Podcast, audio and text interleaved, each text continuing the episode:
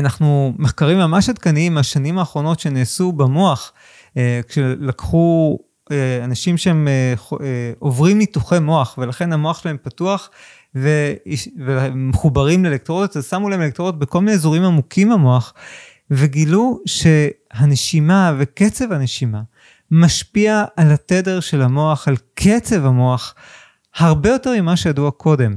אה, שממש המון אזורים במוח מושפעים בעצם מהנשימה ומקצב הנשימה.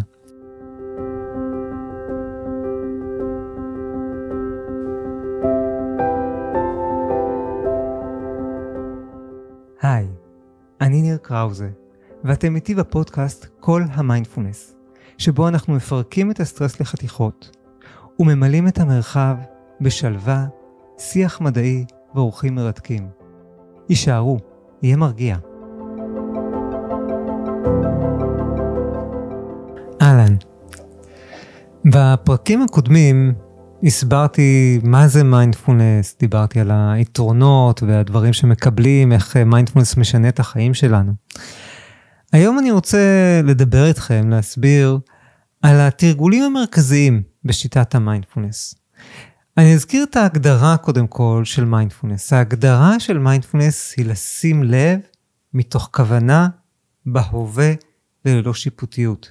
דיברנו על זה, על היכולת להיות מודע, בתשומת לב, והיכולת שלי להתאמן בהכוונת תשומת הלב, בהכוונת הקשב, וגם להיות מודע לכוונות שלי. לשים לב מתוך כוונה בהווה, כאן ועכשיו, וזה חלק מאוד מאוד חשוב, היכולת להיות כאן ועכשיו נוכח בהווה, וללא שיפוטיות, בגישה שהיא רכה, שהיא סקרנית. וכשמדברים על מיינדפלנס, לפעמים אנשים חושבים שמיינדפלנס זה מדיטציה, אה, אז מיינדפלנס זה לא מדיטציה, מיינדפלנס זה האיכות הזאת שהיא טבעית לכל אחד מאיתנו, ומצד שני, לא קל לנו אה, לחיות אותה, בייחוד בחיים האינטנסיביים, המתוחים והלחוצים היום. אבל כן אני אגיד ש... מדיטציה היא כלי נפלא לטפח מיינדפולנס. אולי אחד הכלים הכי טובים וגם המאוד מוכחים לטפח מיינדפולנס, להתאמן במיינדפולנס, אה, ולכן בקורסי מיינדפולנס אנחנו לומדים אה, סוגים שונים של מדיטציות. ויש אה, משפחה של מדיטציות, זה מיינדפולנס, זה לא מדיטציה אחת שמטפחת מיינדפולנס, אלא משפחה של מדיטציות שמטפחות בעצם את היכולת להיות קשוב, נוכח, כאן ועכשיו, משפחה של מדיטציות מיינדפולנס. ואני רוצה לתאר לכם בפרק הזה, אה, להסביר קצת על הסוגים השונים של מדיטציות מיינדפולנס, אה, מה המשמעות של כל אחת, למה כל אחת טובה. המדיטציה הראשונה שאני מלמד בקורסי המיינדפולנס היא מדיטציה של סריקת גוף. אה, מדיטציה שנעשה אותה גם בסוף הפרק הזה, מדיטציה שבה אנחנו מפנים תשומת לב וחשים את התחושות הפשוטות באיברים שונים, את תחושה בכפות רגליים, בשוקיים, בירכיים, בגב, ממש עוברים איבר אחרי איבר, סורקים או סורקים או סוקרים את הגוף שלנו ושמים לב לתחושות. וחלק חשוב, גם ההנחיה של המדיטציות היא להסכים לפגוש כל תחושה עם סקרנות. תחושות יכולות להיות נעימות, אבל יכולות להיות גם לא נעימות, לפעמים מה שאנחנו חשים זה כאבים. והאוטומט שלנו לתחושה לא נעימה זה להתנגד, להילחם. אנחנו פה מתאמנים שוב בק... בלשים לב מתוך כוונה בהווה וללא שיפוטיות, ביכולת לפגוש, להיות סקרן, לקבל את התחושות בין אם הן נעימות או לא נעימות. האימון הזה בתשומת לב לגוף הוא חשוב במיוחד. אני חושב שהיום הרבה מאיתנו נמצאים כל כך בראש, כל כך הרבה במחשבות, אנחנו בחברה שעסוקה המון במחשבות ודיבורים ושפה, והחוויה של הגוף, אנחנו קצת התנתקנו ממנה. אם תחשבו על חברות עתיקות, על אנשים שחיו פעם, החיים היו מאוד מאוד בגוף, מאוד חלק מהחיבור גם לטבע. והיום החיים של רובנו הם המון בדיבורים, המון במחשבות, אה, ואנחנו לפעמים לא כל כך שמים לב לגוף שלנו, לא שמים לב לסימנים העדינים שלו. כשאנחנו מתאמנים במדיטציה הזאת, אנחנו בעצם מטפחים את הקשב לגוף, והקשב לגוף קשור אה, גם למודעות וגם לוויסות. אחד דברים שראו שכתוצאה מאימון במדיטציה הזאתי, אה, האזורים שאחראים לוויסות החושי, לוויסות של התחושות הגופניות מתחזקות, ואז אנשים יכולים יותר לווסת את התחושות שלהם. אה, מחקר נוסף אה, מרתק, אחד המחקרים הראשוניים שבוצעו על מיינדפולנס, נתן לאנשים שהם חולי פסוריאזיס, לתרגל את המדיטציות של סריקת גוף בזמן שהם עברו הקרנות. זה לקבוצה של אנשים אה, ש... חלו בפסוריאזיס שזו מחלת עור, שיש כתמים על העור, ואחד הטיפולים המרכזיים זה להקרין עליהם אור מאוד מאוד חזק על הגוף, וזה עוזר לגוף להירפא. אבל זה טיפול שהוא לא כל כך נעים והוא מאוד ארוך, וראו שנתנו לשתי קבוצות, אחת עברו סדרת טיפולים רגילה, והשנייה בזמן הטיפולים נתנו להם לתרגל את סריקת הגוף. וראו שהקבוצה שתרגלה סריקת גוף בזמן אה, ההקרנות, נרפאה פי ארבע יותר מהר. נדרש לה רבע מכמות הטיפולים, זה, זה פשוט מדהים, זה פשוט מטורף, אוקיי? אז האימון הזה של הפניית תשומת לב לגוף, הוא מאפשר לנו להיות יותר מודעים למה שמתרחש בגוף. והגוף שלנו מגיב כל הזמן, הוא מגיב גם למחשבות, גם רגשות קשורים למה שקורה בגוף. אנחנו נוטים לפעמים לחלק בין הראש לבין הגוף לנפש, אבל הם מאוד מאוד מחוברים, ודרך התרגול הזה אנחנו לומדים להכיר, ב... להיות באינטימיות עם הגוף שלנו. אז הוא מתרגל אותנו מצד אחד במודעות ותשומת לב לגוף, אבל גם במשהו נוסף שהוא מאוד חשוב, וזה להרפות. אנחנו גם מתאמנים בלהרפות ולהרפות את הגוף. אנחנו אוגרים כל כך הרבה מתח בגוף, שאנחנו, הרבה פעמים אנחנו לא מודעים לה ולא יודעים כבר איך להרפות, כבר שכחנו איך להרפות. היכולת להרפות היא יכולת, דרך אגב, מאוד טבעית. זה הדבר הכי טבעי בעולם שנדע להרפות את הגוף. אבל בתוך החיים האינטנסיביים שלנו שכחנו את זה. ובתרגוז אנחנו לומדים להרפות, והיכולת להרפות, להרגיע את הגוף היא מאוד מאוד חשובה מול כל מיני מצבים אינטנסיביים, מול כל מיני רגעים שאנחנו זקוקים למנוחה ופתאום אפילו יש לנו זמן לנוח אבל אנחנו לא מצליחים לנוח כי כבר כל כך התרגלנו אה, להיות באינטנסיביות. אה, דיברתי קודם על המודעות לגוף וההיכרות האינטימיות של איתו, אז אה, אחת התלמידות שלי סיפרה לי אה, שכמה חודשים אחרי קורס המיינדפולנס שלה, היא התחילה להרגיש תחושה לא נעימה בחזה. ובעקבות התרגול של המודעות לגוף ותשומת הלב לגוף, היא הכירה היטב את התחושות שלה וידעה לזהות שזו תחושה שהיא לא סטנדרטית, שהיא לא בריאה. והיא פנתה אל הרופא שלה ואמרה לו, אה, תקשיב, אני מרגישה לחץ בחזה, אני מבקשת להיבדק. הבדיקה הראשונית של הרופא דווקא נראתה לו תקינה. אבל בגלל שהיא הכירה כל כך טוב את הגוף שלה, ידעה להבדיל בין מה תקין למה לא תקין, היא ידעה להתעקש איתו על צנתור, ולמעשה בזכות זה היא הצילה את החיים שלה. כי כשהיא הגיעה לצנתור, אז גילו שאכן הייתה שם סתימה והיה צריך את הצנתור כדי לעזור לה, ובעצם היא מנעה התקף לב אה, בשלב מוקדם, לפני שנגרם נזק משמעותי, בזכות תשומת הלב. אז כשאנחנו שמים לב לגוף, אנחנו גם יכולים לשים לב לסימנים הקטנים, גם לסימנים הקטנים של המתח, כן, אם, כשאנחנו נוהגים, האם אנחנו במתח ומחזיקים למשל את הכתפיים מוחזקות, אנחנו הרבה פעמים עושים כל מיני תנועות עם הגוף שאנחנו לא מודעים אליהם, כמו להחזיק את הכתפיים, ואם אנחנו מתחילים להיות מודעים לגוף, אנחנו פתאום יכולים לקלוט, אה, רגע, הכתפיים שלי עכשיו מוחזקות, אולי אני יכול לשמוט אותן, להרפות אותן. התרגול של תשומת לב לגוף הוא מאוד חשוב. אני אגיד שגם בהתמודדות עם רגשות אה, מאתגרים, אחד הכלים של המיינדפלנס זה לפנות אל הגוף, לפגוש אותם דרך הגוף, הגוף נותן איזשהו אה, דרך גישה יותר ישירה, יותר ראשונית אל הרגשות ומאפשר לפגוש אותם ולעבוד איתם, להרפות מהן עם הרגשות הלא נעימים. אז התרגול הראשון, כמו שאמרתי, והמאוד מאוד משמעותי, אה, הוא המדיטציה של מודעות לגוף, ואנחנו ככה נתרגל את זה בסוף הפרק. התרגול השני המרכזי בשיטת המיינדפולנס זה מודעות לנשימה. אה, במשך הרבה שנים, אני התחלתי, כמו שסיפרתי, את ההיכרות שלי עם מדיטציה בגיל 13, דרך אימוני אייקידו, ושם בתחילת ובסוף כל מפגש, אה, היינו עושים כמה דקות של מדיטציה שהייתה בעיקר מודעות לנשימה. ובמשך שנים, אני חושב שמשהו כמו 9-10 שנים, אה, משהו כמו 10 שנים, כל מה שהכרתי כמדיטציה מבחינתי היה מודעות לנשימה.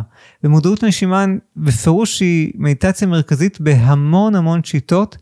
אה, מדוע זו מדיטציה כל כך מרכזית? ומה זה בכלל מודעות לנשימה?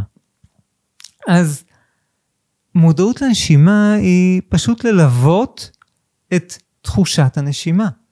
אנחנו נושמים כל הזמן, נכון? הנשימה שלנו בדרך כלל היא מאוד אוטומטית. טוב שכך. אם הייתי צריך כל הזמן לחשוב על שאיפה ונשיפה, אז לא הייתי פנוי לעשות דברים אחרים. אז זה טוב שרוב הזמן הנשימה אוטומטית, אבל הנשימה היא גם אוטומטית, וגם אני יכול לכוון אותה, לשלוט בה. אה, אני יכול לבחור לקחת שאיפה עמוקה, יכול לבחור לנשוף נשיפה ארוכה. אז אני מצד אחד נושם בצורה אוטומטית, ומצד שני יכול לשלוט בנשימה. ומצד שלישי אני גם יכול להיות פשוט מודע לנשימה. להיות ער לתחושת הנשימה מרגע לרגע. להיות ער לנשימה שלי. ובתרגול של מודעות לנשימה, הדגש הוא על זה, על להיות מודע לנשימה שלי, להיות מודע מתי השאיפה ומתי הנשיפה, להיות מודע אם הנשימה היא עמוקה או שטוחה יותר, להיות מודע בעיקר לתחושת הנשימה. בדרך כלל אנחנו שמים לב לתחושת הנשימה או בקצה האף או בבטן שעולה ויורדת. והנשימה היא מוקד מצוין למדיטציה. אני זוכר שפעם שמעתי חוקרת מוח שאומרת, הנשימה היא מושלמת כמוקד למדיטציה, כי מצד אחד היא מחזורית ונמצאת כל הזמן. לא משנה איפה אני נמצא, אני יכול להתמקד בנשימה. אה, אני זוכר את עצמי אה, אה, בבה"ד 1 בקורס סינים, שומר שם, שומר, ותוך כדי מתמקד בנשימה. משתמש בתרגול הזה של מודעות לנשימה, של מדיטציה, כדי סוג של להעביר את הזמן בצורה יעילה, לעשות משהו טוב יותר, ואני חושב שזה אפילו עשה אותי שומר טוב יותר, עזר לי לא להירדם ככה כשאני שומר בשתיים בלילה, ולשמור על איזושהי ערנות, לא חייבים לעשות את זה בעיניים עצומות. אז הנשימה היא כל הזמן פה, היא מחזורית, אבל גם היא משתנה. היא תהליך uh, טבעי, אורגני וכזה, זה לא שכל הזמן יש לי אותה נשימה בדיוק, זה לא כל הזמן אותו דבר, אלא היא קצת משתנה, ולכן זה יוצר קצת עניין לעקוב אחריה. Um, ויחד עם זה, כשאנחנו מודעים לנשימה ואנחנו מתאמנים ביכולת להתמקד בנשימה, uh, כמובן שיגיעו מחשבות. אני אגיד שאפילו אה, הרבה אנשים חווים יותר מחשבות שמתמקדים בנשימה מאשר בסריקת הגוף. כי בסריקת הגוף אנחנו עוברים על הרבה איברים, אז זה יוצר מין יותר עניין, יש יותר דברים להתעסק בהם. פה יש מיקוד מאוד מאוד פשוט בנשימה. וכשאני אתמקד בדבר המאוד מאוד פשוט הזה, אז מגיעות כל מיני מחשבות, אבל עכשיו, זה זמן מיוחד בחיים שלי, כשאני עושה מדיטציה, שיש לי הזדמנות להתבונן בהן. לא חייב להגיב אליהם. כשאני ביומיום שלי, המחשבות שלי קשורות לדברים שאני עושה, או שיש לי דברים אחרים להתעסק בהם. פה אני יכול לשים לב למחשבות. לפעמים לחקור רגע מאיפה הן באות, לפעמים פשוט להניח אליהן ושוב ושוב לחזור אל הנשימה. המודעות לנשימה לכן היא גם אימון במודעות, בלשים לב מה מגיע, אבל גם אימון מאוד חזק בריכוז. ביכולת להתמקד בדבר אחד מאוד מאוד פשוט. יכולת להתמקד בנשימה כאובייקט אחד שהוא מאוד פשוט, מאוד נגיש, תמיד נמצא פה. ונשימה היא אחת המערכות הכי עתיקות אה, מבחינה אבולוציונית. זאת אומרת, גם אצל בעלי חיים מאוד מאוד קדומים אפשר למצוא את הנשימה, כן? אצל כל ה... חיות היבשתיות בטח, ושוב, אני לא מומחה לאבולוציה, אבל אצל כל החיות היבשתיות כולנו נושמים וככה חיים, נכון? ובגלל שהנשימה היא מערכת כל כך עתיקה אבולוציונית, היא בעצם מחוברת לכל מערכת אחרת בגוף. היא קשורה למערכת העוררות שלנו, בשאיפה אנחנו מפעילים קצת את מערכת העוררות, ובנשיפה מפעילים את המערכת הפרסימפטית, מערכת הרגיעה. אז דרך הנשימה אני גם מתחבר לרמת העוררות והרגיעה בגוף שלי.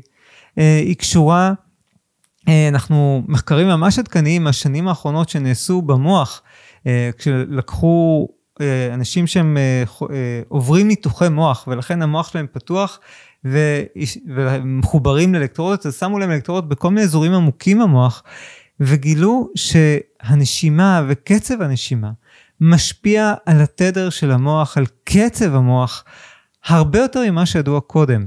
אה, שממש המון אזורים במוח מושפעים בעצם מהנשימה ומקצב הנשימה. כך שכשאני אה, מודע לנשימה, כשאני מתרכז בנשימה, אני אה, מתרכז במשהו שהוא מאוד מאוד ראשוני, מאוד מאוד עמוק, מאוד משפיע על כל רובד בחיים שלי. אה, אצל הרבה אנשים המודעות לנשימה אפילו יכולה להיות המדיטציה היחידה שהם יעשו כל חייהם, וזאת תהיה מדיטציה מאוד מאוד חשובה. הסוג הבא של מדיטציות שאני רוצה לדבר עליו זה מדיטציות בתנועה. ואנחנו הרבה נמצאים בתנועה, וטוב שככה הגוף שלנו זקוק לתנועה. ואפשר להיות בתנועה, אה, למשל שאנחנו הולכים, אנחנו הרבה פעמים הולכים ותוך כדי נמצאים בהמון המון מחשבות על המון דברים, אה, או שאנחנו הולכים ואנחנו ממהרים נורא לאן שאנחנו רוצים להגיע, ואנחנו בעצם לא נוכחים בפעולה שאנחנו עושים. וגם בתוך תנועה אפשר להיות מאוד נוכחים בתוך החוויה, בתוך הגוף. תנועה מזמינה אותנו לנוכחות בגוף. אה, ובמיינדפולנס אנחנו לומדים בעצם שני סוגים של תרגולים בתנועה. אחד זה מדיטציה בהליכה, ללכת ולהיות מודע להליכה שלי, לחוות את ההליכה שלי, אה, תרגול שאני מאוד מאוד אה, אוהב, והוא מאוד ישים גם בתוך היומיום. ואנחנו גם לומדים תרגולים של, מעולם היוגה, כי גם ביוגה, גם בפלדנקרייז, יש הרבה שיטות של אה, אה, תנועה שדג, ששמות את הדגש הזה, גם כמו המיינדפולנס, על הנוכחות, על להיות בגוף בתוך התנועה, לא לפעול סתם בהיסח הדעת, לא שהתנועה שלי תהיה אוטומטית, אלא תנועה שאני מאוד ער לתחושה של הגוף תוך כדי התנועה. אה, וזה משפחה נוספת של תרגולים שאנחנו עושים. ואני רוצה להאיר את האור על הסוג האחרון של התרגולים שאני רוצה לדבר עליו היום, זה תרגולים של מודעות פתוחה. אה, ואלה תרגולים מאוד מאוד אה, מעניינים, מדיטציות מודעות פתוחה, תרגול של מודעות פתוחה. בדרך כלל במדיטציה יש לנו מוקד מאוד מאוד ברור שאנחנו עובדים איתו, כמו הנשימה, כמו תחושות הגוף. אבל אה, המשפחה של מדיטציות מודעות פתוחה אה, מדברת על החשיבות שלי בעצם שהמוקד הוא באיזשהו מובן התודעה, הוא מה שמתרחש עכשיו. ולהיות פשוט מודע למה שיש עכשיו. להיות מסוגל לשים לב למחשבות, לרגשות, לתחושות, להסתכל עליהם כמו אל עננים בשמיים, לראות אותם באים והולכים. הנוכחות והמודעות, המפגש עם מה שמתרחש עכשיו כפי שהוא. בלי ניסיון אפילו למקד את תשומת הלב בנשימה כדי להגיע לאיזה חוויה של ריכוז מאוד גבוה ושקט, אלא דווקא המוכנות לפגוש את החוויה הנוכחת כפי שהיא. יש בזה עוצמה מאוד מאוד uh, גדולה. זה עוזר לנו לפעמים בהתמודדות גם עם החוויות הלא נעימות. כשאני מגלה שאני יכול לפגוש את המחשבות, לפגוש את התחושות הלא נעימות, להיות איתן כפי שהן, הפחד שלי מהן, החשש שלי מהן יורד, כי אני מגלה שאני יכול לפגוש אותן. מודעות פתוחה מאפשרת לי יותר להתבונן בתהליכי החשיבה שלי. אני יושב בשקט ומתבונן במה שמתרחש מרגע לרגע, ואני יכול לאט לאט פתאום לקלוט את המחשבות שלי, איך הן קופצות מאחת לשנייה, איך מחשבה אחת מובילה לאחרת, מובילה לאחרת, מין כמו רכבת של מחשבות, של דבר שמוביל לדבר, שמוביל לדבר. אז התרגולים של מודעות פתוחה, שאני חושב שלרוב האנשים הם קצת יותר מאתגרים, אה, ולכן אני נוטה ללמד אותם לקראת סוף קורס המיינדפולנס, אבל כן הם מאוד מאוד חשובים, הם תרגולים שבהם אנחנו פשוט שמים לב למה שיש. אין משהו שאנחנו מכוונים אליו מלבד הסקרנות ותשומת הלב למה שמתרחש בתוכי כרגע, למה שמתרחש מרגע לרגע. ו- וזה מאמן אותי גם בתוך היומיום, להיות מאוד ער למה שמתרחש. גם בתוך היומיום, להיות מודע למה שמתרחש מרגע לרגע ולהיות פחות אחוז, פחות אחוז במחשבות שלי, באוטומטים שלי, בדפוסים שלי, כי אני לומד להתבונן. אני מתאמן בצורה אה, חוזרת על עצמה, אה, אה, סיסטמטית, לומד להתאמן ולהיות נוכח מרגע לרגע. אז אלו הסוגים העיקריים של מדיטציות אה, במשפחת אה, מדיטציות המיינדפולנס. תשומת לב לגוף, מודעות לנשימה, אה, מדיטציה בתנועה, תנועה מודעת, וכמובן המודעות הפתוחה. בואו ניקח כמה רגעים כדי לתרגל תרגול קצר של תשומת לב לגוף. אז אני כן אגיד שהתרגול הזה הוא תרגול שהוא אה, הרבה פעמים גם נעים וגם מאוד מאוד מרגיע. אה, דווקא אם אה, נוהגים, ואני אה, כן רוצה לדבר על זה רגע, כי אני יודע שחלק מהאנשים שומעים פודקאסטים והקלטות כאלה בנהיגה, אז כדאי לשים לב שלא תמיד זה מתאים בנהיגה, כי אנחנו רוצים בנהיגה לשמור על מידה של ערנות, אבל גם בנהיגה אפשר טיפה לשים לב לגוף, אולי קצת פחות להרפות. אז תבחרו אם זה מתאים לכם, אם אתם נוהגים או לא. ומומלץ, את התרגול הזה אפשר לעשות גם בשכיבה וגם בישיבה. אז אפשר לעצום עיניים אם זה מתאים. ולקחת נשימה עמוקה.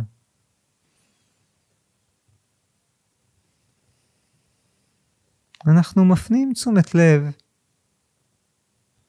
אל הגוף שלנו. עם הרבה סקרנות וקבלה לתחושות המגוונות שיש בגוף, וגם לזה שלפעמים לא נבחין בשום דבר מיוחד, וזה ממש בסדר.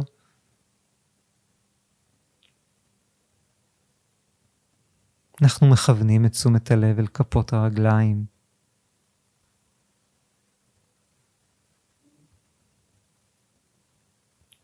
חשים את כפות הרגליים, את המגע שלהן אולי ברצפה.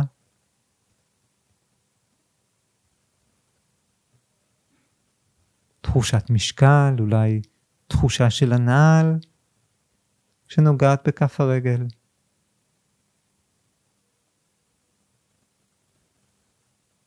חשים את הרגליים, את השוקיים והירכיים.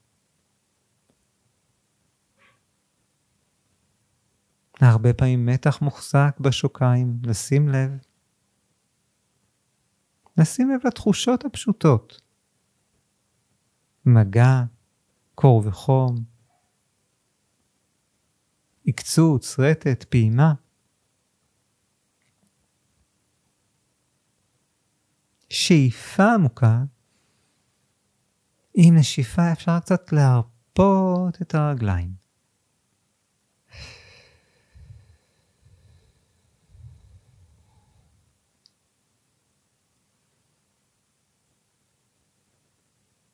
תשומת הלב פונה אל האגן.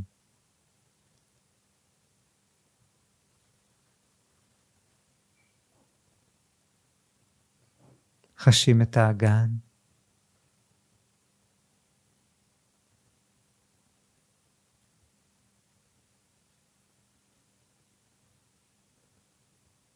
מגע האגן במושב.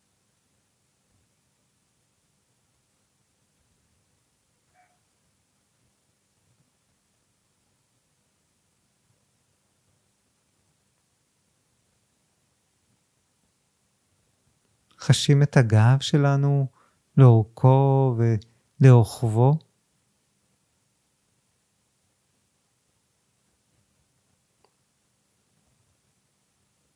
אולי תחושה של מגע, אולי יש תחושה של לחץ או כאב, האם אפשר לפגוש אותה עם סקרנות, לנסות להתמקד דווקא בתחושה הזאת, תחושת פעימה, חום,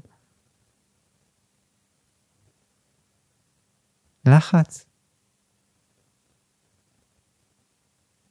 לפנות ולפגוש כל תחושה, שאיפה עמוקה. עם נשיפה מרפים את הגב והאגן.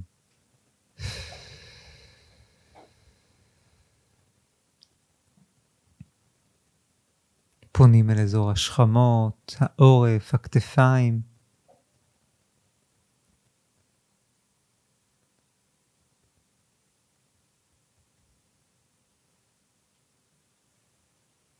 חשים את התחושות באזורים הללו.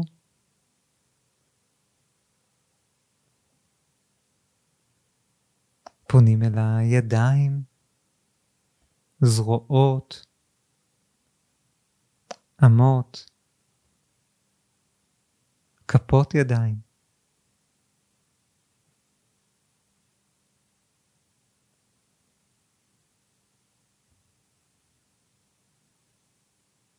שאיפה עמוקה עם נשיפה מרפים את השכמות והידיים.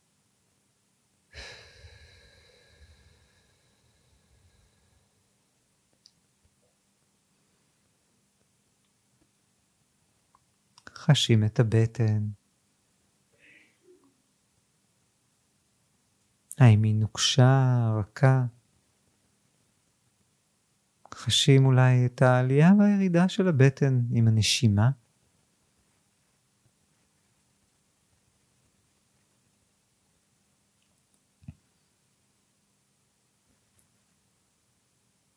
חשים את החזה.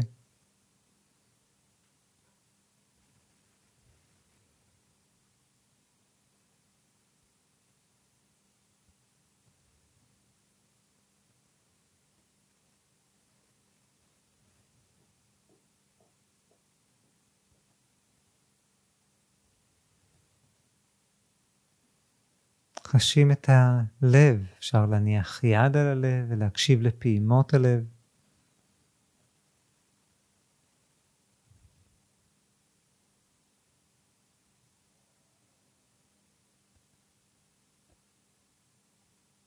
אפשר להניח את היד,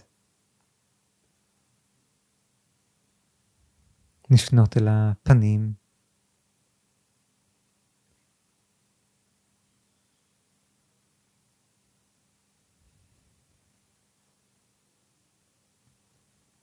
לחוש את הפנים, את הראש בכללותו. שאיפה עמוקה, עם נשיפה להרפות את הפנים. לתת להן לרגע להיות חסרות הבאה.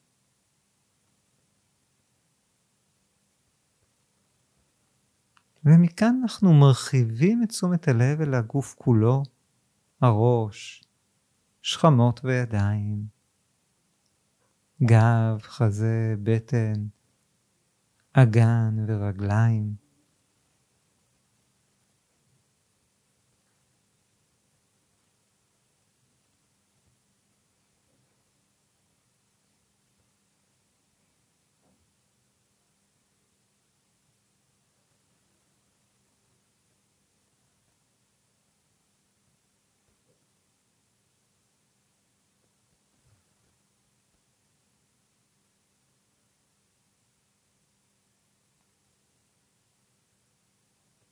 שוהים רגע עם תחושת הגוף השלם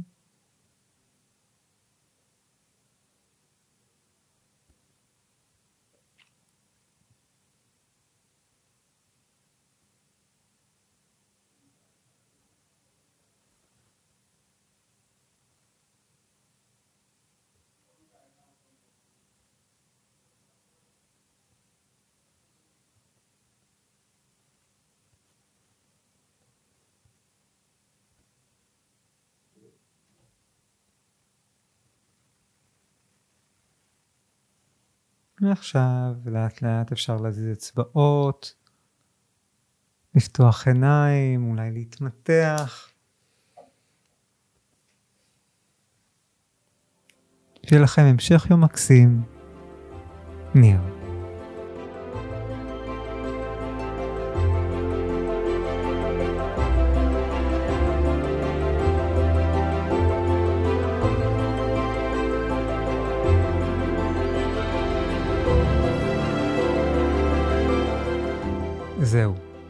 עד כאן לפרק של היום. אם אהבתם את הפרק, אל תשכחו לדרג את הפודקאסט באפליקציה או בפלטפורמה שדרכה אתם מקשיבים לנו. עכשיו ייצרו רגע. חישבו על חבר או חברה שלכם, שגם הוא זקוק לקצת רוגע ושלווה, להפחית את הסטרס. שילחו להם את הקישור לפרק הזה.